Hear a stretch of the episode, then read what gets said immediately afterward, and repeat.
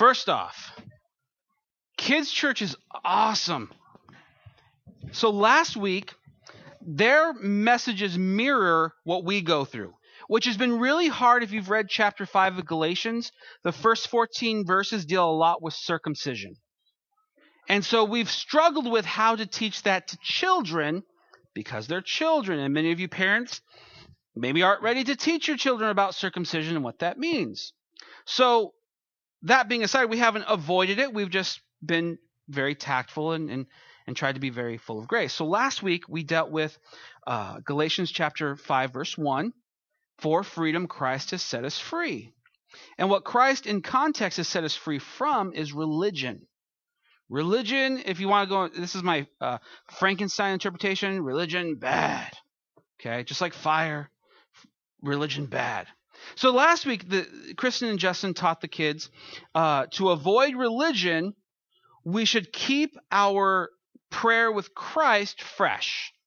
Now, that doesn't mean you bring something new every time, but you, instead of falling into a scripted or rote prayer, you you come to Jesus as you would a friend.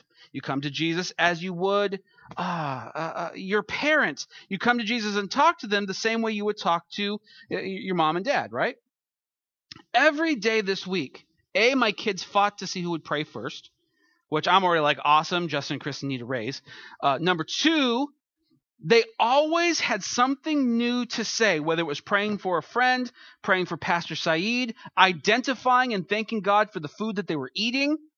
Thank you for the fluffernutter you know, things like that. We didn't have fluffernutters, but it was like that. Thank you for the Doritos. Thank you for the apples, and thank you for, uh, you know, thank you for specifically what I'm eating. Prayed for those who didn't have food. I want to encourage you to pray for Kristen and Justin as they teach our kids because they are teaching our children about Jesus how to talk to Jesus, how to live for Jesus. They're not just going back there throwing on a VeggieTales DVD and hoping everything turns out okay, praying for the end of service. They're back there working. So please pray for them. Speaking of prayer, tomorrow, as, as you know, things are going crazy in Iraq. Things are going crazy in Ferguson, Missouri. Things are going crazy all over the planet. So I think it's important as people of prayer that we should gather together for prayer. So tomorrow we are going to have two times of prayer. Now I, I praise God. I get to work from home, so I make my own hours, which is really awesome. But a lot of you don't get to do that unless you own a business or something. So tomorrow I'm going to open the chapel at two different times.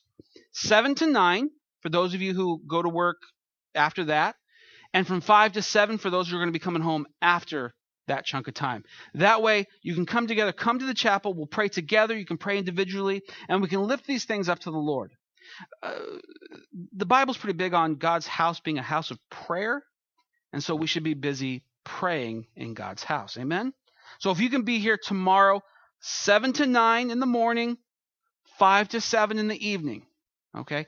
Any one of those two times, you can come by. I will be here for those two hours each time to make sure nobody gets left out should they come by at 8.55 or something like that so please come by if you'd like and pray with us for things like iraq and pastor saeed and, and the people we've mentioned today who are going through cancer and for ferguson missouri and, and for the state of our nation and for our government and for our president and for the, the multitude of things we could be praying for amen all right turn your bibles to galatians chapter 5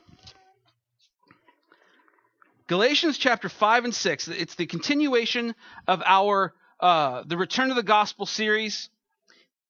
Paul had to write this letter to the Galatians because they had heard the gospel and then the gospel had been perverted and tainted and changed. Paul plants this church, gives it over to some elders to be the pastors of that church. The church grows, but as it grows, false teachers come in and they begin to teach things that are contrary to the gospel, trying to add to the gospel, and as a result, they squash the gospel. So we started off this series back in chapter 1 verse 1 saying that the that the gospel plus anything means it equals nothing. The gospel of Jesus added to something means nothing, equals nothing. So here's what I mean. For specifically contextually the Galatians, they had men coming in saying, Yes, the gospel of Jesus, glorious, great, perfect, except we need to help God and we need to add into it circumcision. Okay?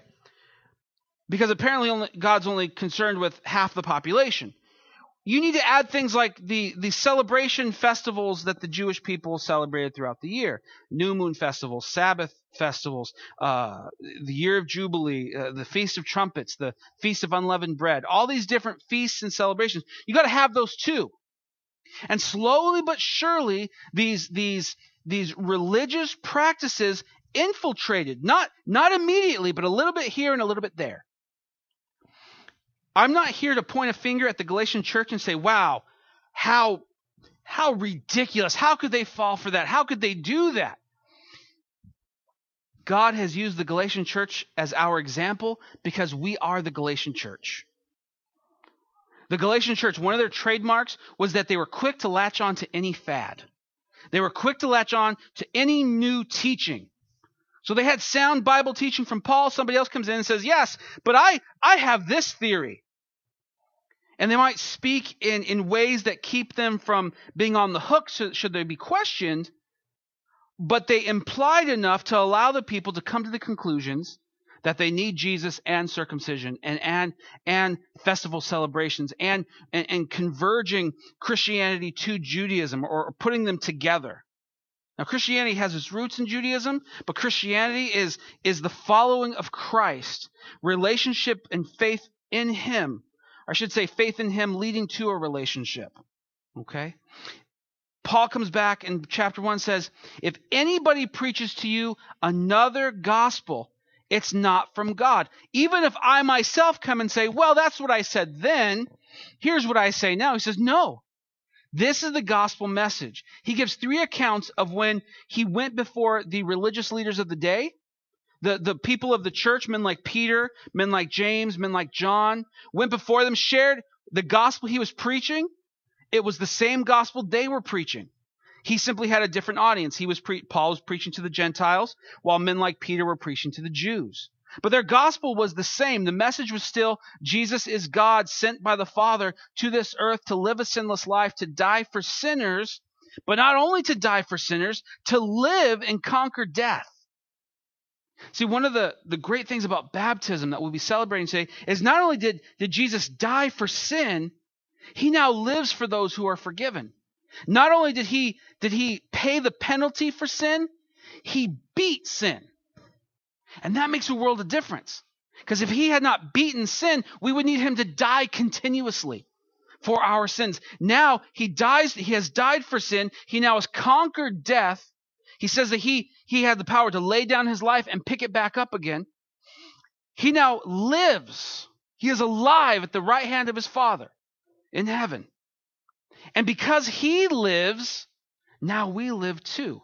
In baptism, we, we, we symbolize our dying to sin and us conquering sin and death through resurrection.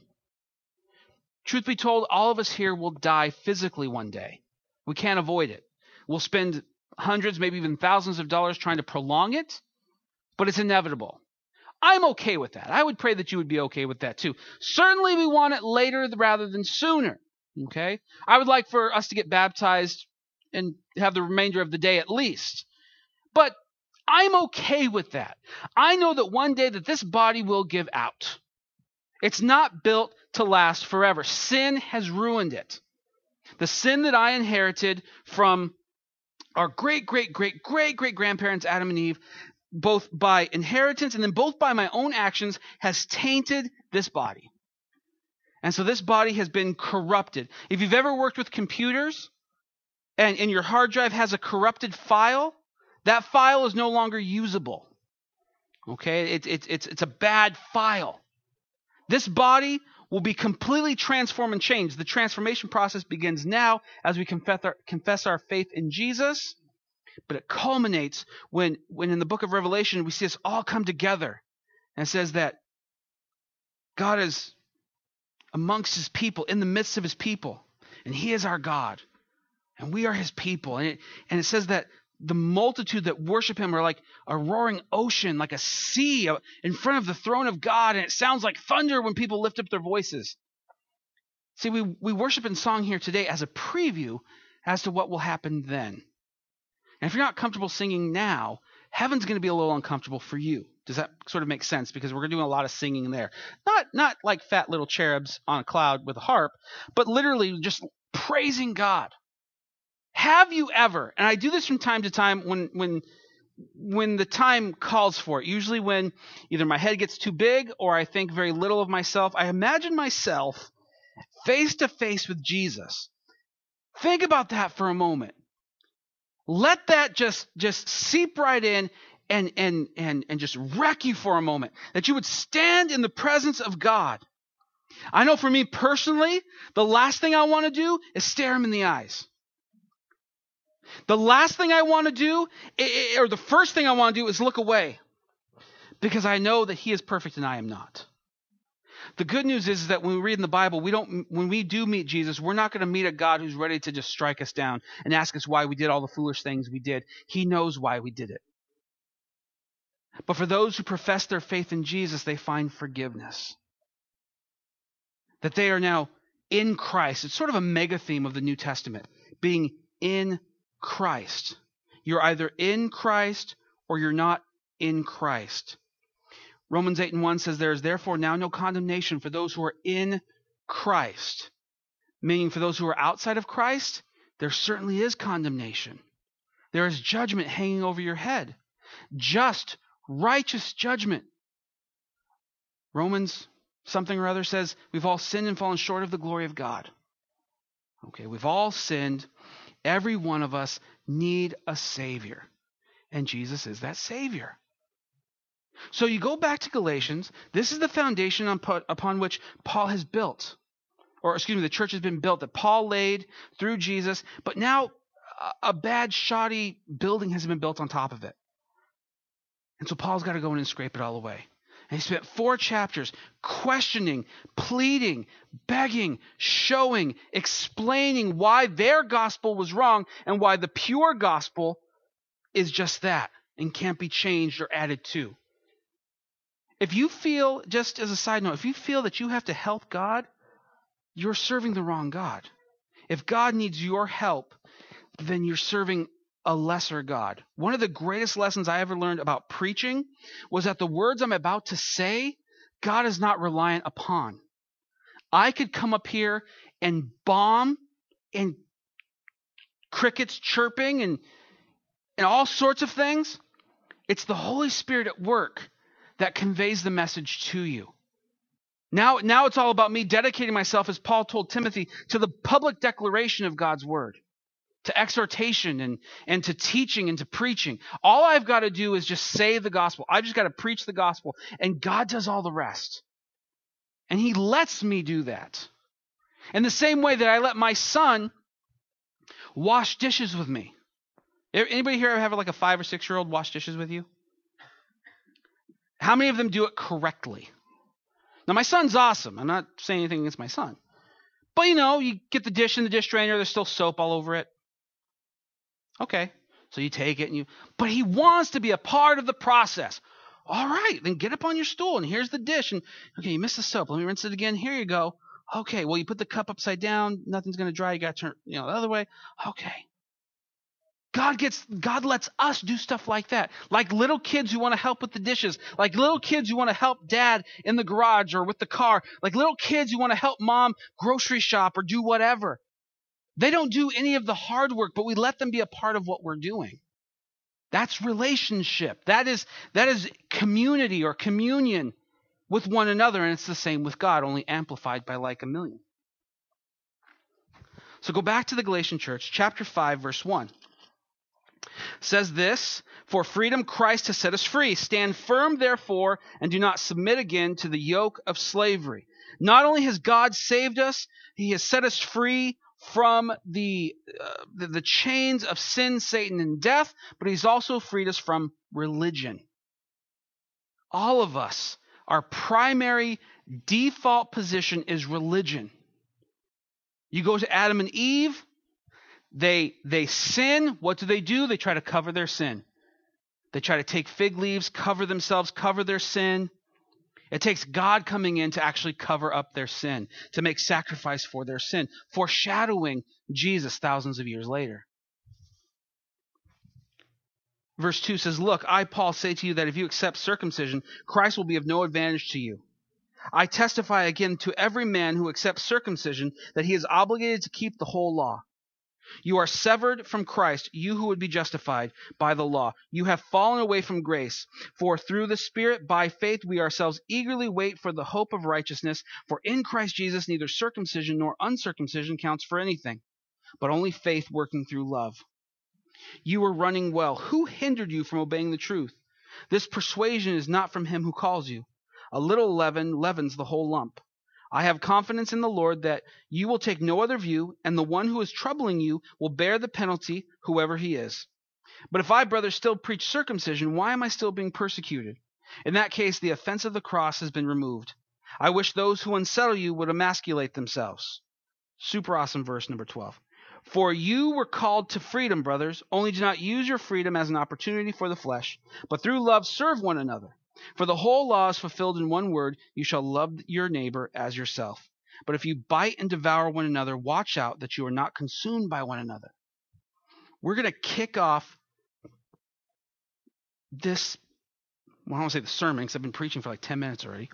But we're going to kick off this message with one word, the word look, found in verse 2. Paul says, Look.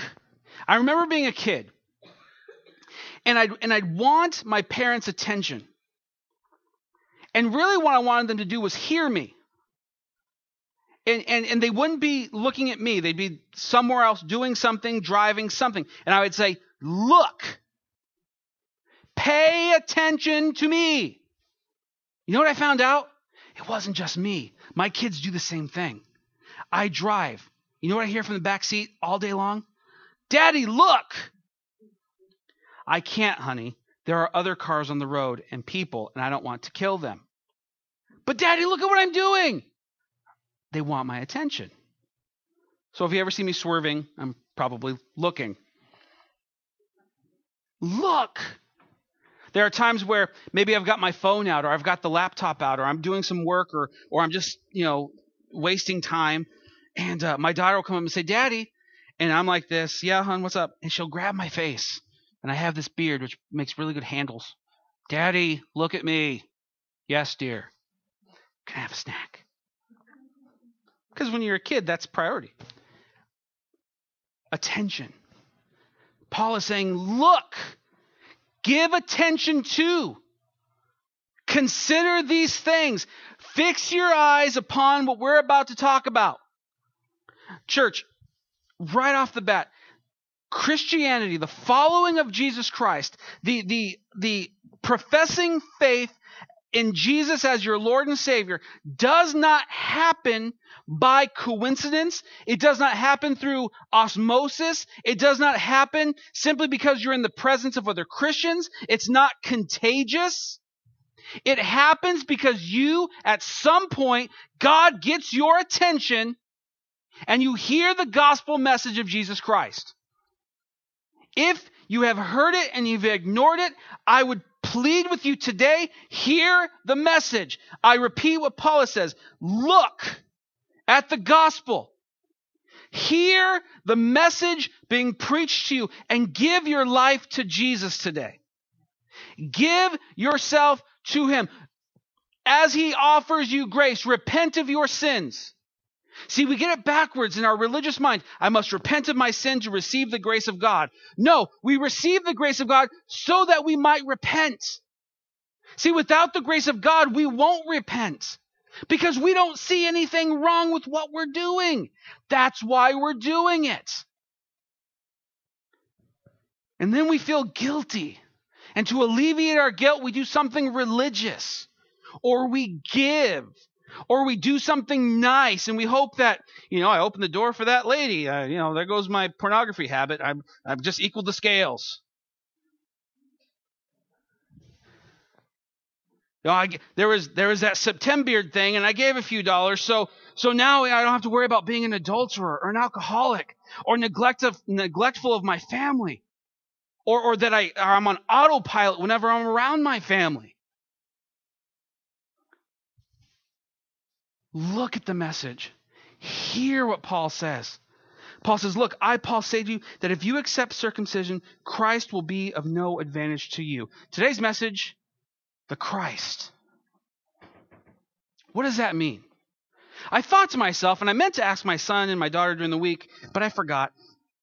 I wonder if they think that Christ is his last name.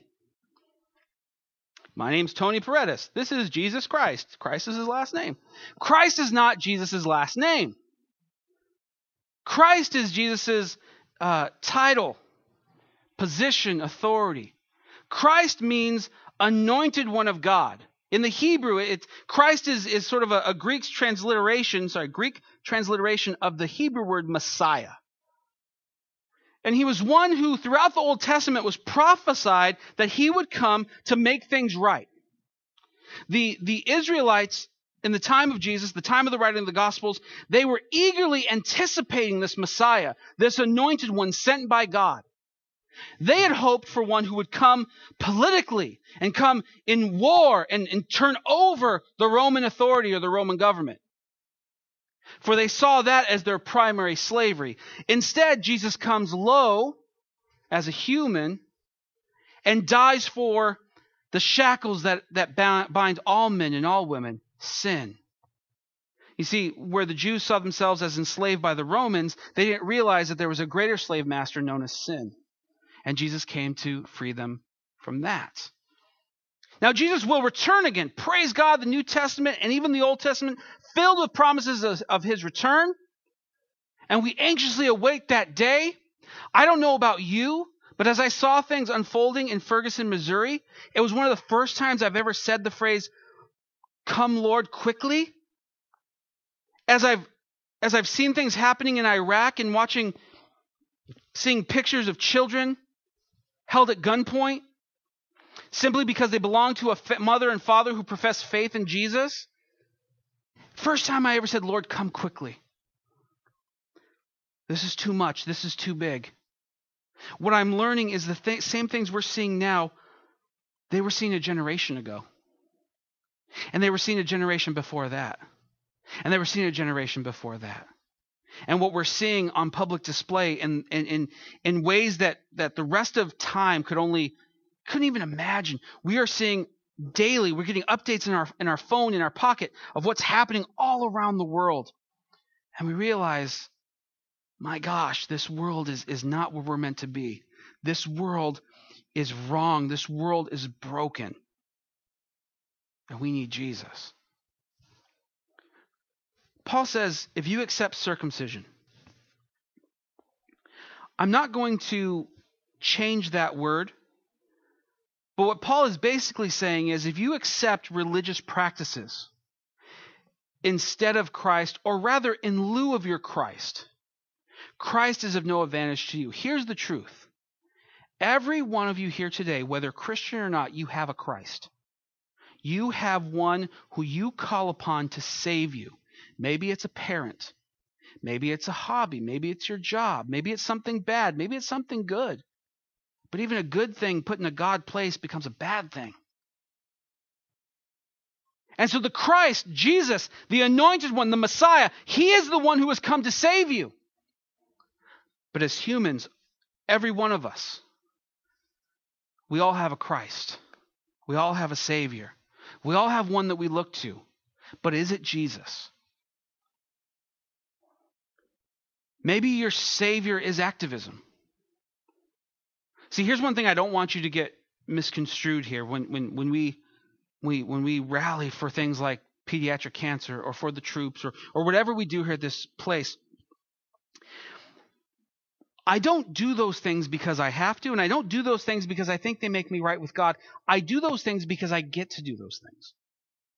I want to help other people because God has helped me so greatly. Does that, does that sort of make, make sense that that he's already done so much for me. There's nothing I could do to ever repay him. So instead of repay him, I'll just work for him. Does that make sense?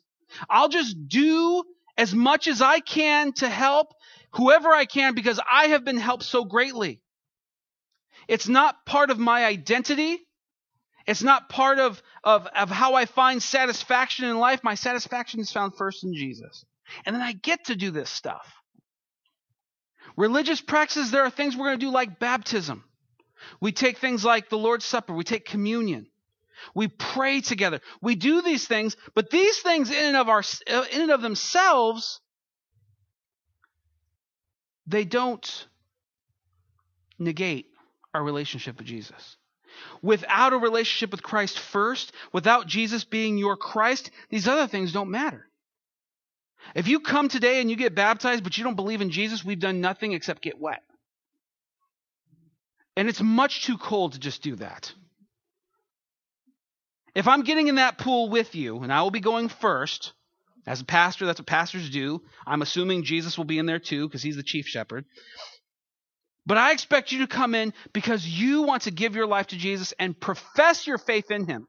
And profess to the church that Jesus is my Christ. But first, you have to identify what or who is your Christ. We are, as a nation, I'll talk really general terms here. As a nation, we know about Jesus.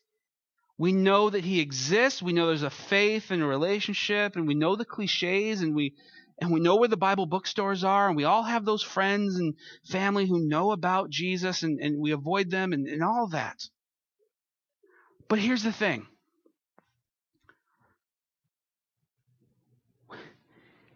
I want to challenge you today.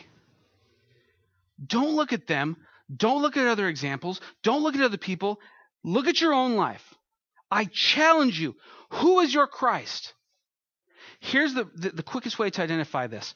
Where do you run when things get hard? When they're talking about downsizing at work, who do you call first? When the doctor says, We don't know what this is, but it might be serious, who do you call first? Where do you go first? Do you go to a bottle? It's your Christ. Do you go to work and work hours and hours on end, just hoping to avoid the, the reality that might be there? It's your Christ. Do you create this bubble around your life, this, this false sense of security, so that, that nothing can penetrate it, so you can never really hurt? That's your Christ. That's your Savior. Here's the bad news those are bad Saviors. Is work a bad thing? No. Work's a good thing. It's a good way to earn a living. It's a good way to stay healthy and strong and live. Meet other people. Working's a good thing. But when a work when work becomes a God thing, then it's bad.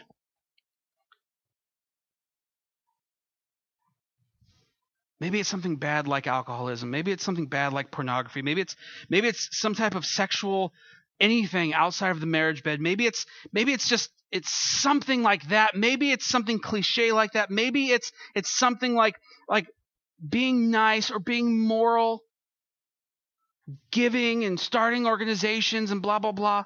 When those things become your Christ, you have set yourself underneath a very insufficient savior. You might be go- doing a good thing and people might be blessed by you, but your Christ is faulty and will fail you.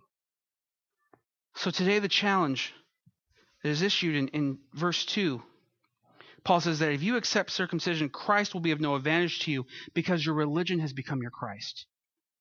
Because your sin has become your Christ. Because something else has become your Christ. What is your Christ? Who is your Christ?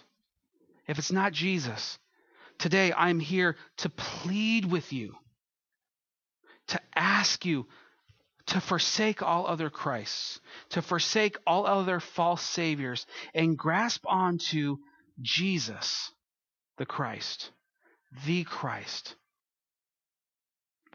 There's a story, I believe it's in Mark chapter 4 or 5, maybe later. If you're new here, one of the first things you learn is that Pastor Tony, not the greatest at Bible memorization. Okay? I have a lot of grace for people when they're trying to memorize stuff. I'm like, yeah, let's show me how you get that done.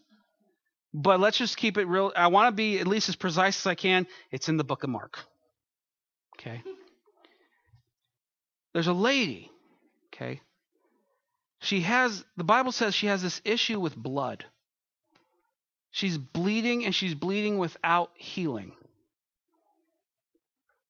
It's possible she has something like a leukemia or a blood disorder.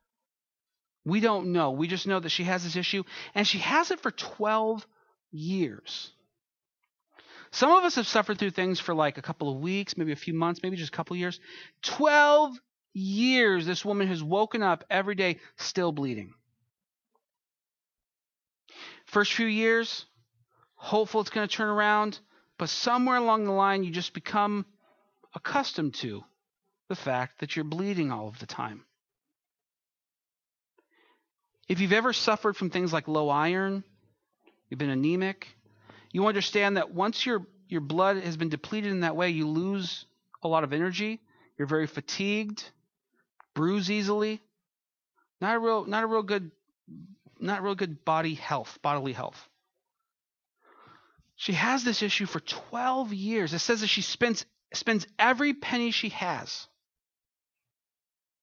on doctors and she ends up worse. You ever have that happen? You get sick, you go to the doctor, they give you something, you get worse? I had that happen once. It was the worst. At this point, because she's Jewish, she is bleeding, she is unclean. That means friends and family can't associate with her because then they would be unclean. We're talking about outcast of the outcast, the broken of the broken, this woman is, for 12 years. And then one day she sees Jesus. And she thinks to herself, if I can just touch the hem of his garment, there's crowds everywhere. I, don't, I haven't heard anybody ever reasonably explain to me how this woman with this blood disorder, weak and fatigued and easily bruised, how she made it through that crowd, but she did. I don't know how she wasn't crushed other than divine providence. I don't know how she did it, but she gets to him and she's healed. Church, for this woman, this was her Christ. This was her only Savior. Her medical savior had failed her. Her financial savior had failed, failed her. Her health savior had failed her. Her familial savior had failed her. Many times the grace of God just allows us to see that our phony saviors are just that. Like this woman with the issue of blood found in the Gospel of Mark. I plead with you that you would make Christ your Savior. Christ, your Christ. Let's stand. So, this is where I invite you. And we're not going to do what we would traditionally call an altar call. We're not going to make anybody come up to the altar. You can if you'd like. Um, it's kind of redundant, or not redundant, kind of hypocritical to preach that you can't be saved by religious practices. Now let's have something religious. Just doesn't make any sense. You can you can do this in your pew, you can do this at the altar. Both are the same, okay? But I invite you now through the grace of God found in Jesus Christ to forsake all other Christs and accept Jesus as your Christ. If you're struggling with this message, I pray that in this moment you'd ask God for clarity. God has this really good habit of giving wisdom to those who ask for it when they want it. So let's pray together. Jesus, the message is clear from your servant Paul through the through the working of your Holy Spirit that that if we accept things like circumcision, that Christ has no benefit to us. Because religion has become our Christ.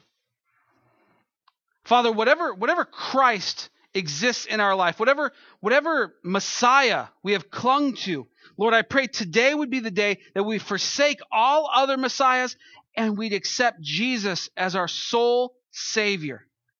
That as hard times come, we would flee to you. That as the, the doctor tells us, hey, we don't know what it is, that we would come to you. That when the bank says, hey, you have no money, that we'd come to you. That when our spouses say, I don't know what we're going to do, then we would come to you. That we'd bypass all other false saviors, come straight to you and worship you and plead with you and cry to you and rejoice in you and recognize you as our Christ. Our Savior, our Anointed One, our Messiah, our King. For those, Lord, today that maybe maybe there's they've definitely gotten up, but they haven't they haven't come straight to you yet. I'm praying for wisdom for them. If there's if there's something lacking, if, if something I've said or or not said, Lord, is being a hindrance to them, I pray that you'd bring clarity to them. I pray that each one of us would find forgiveness through repentance. We repent of religion. We repent, Lord, of other Christs and lift up your Son. Your word says that he must be high and lifted up, that all men may be drawn into him. May we lift him up in our lives daily. And we give you the praise in Jesus' name. Amen.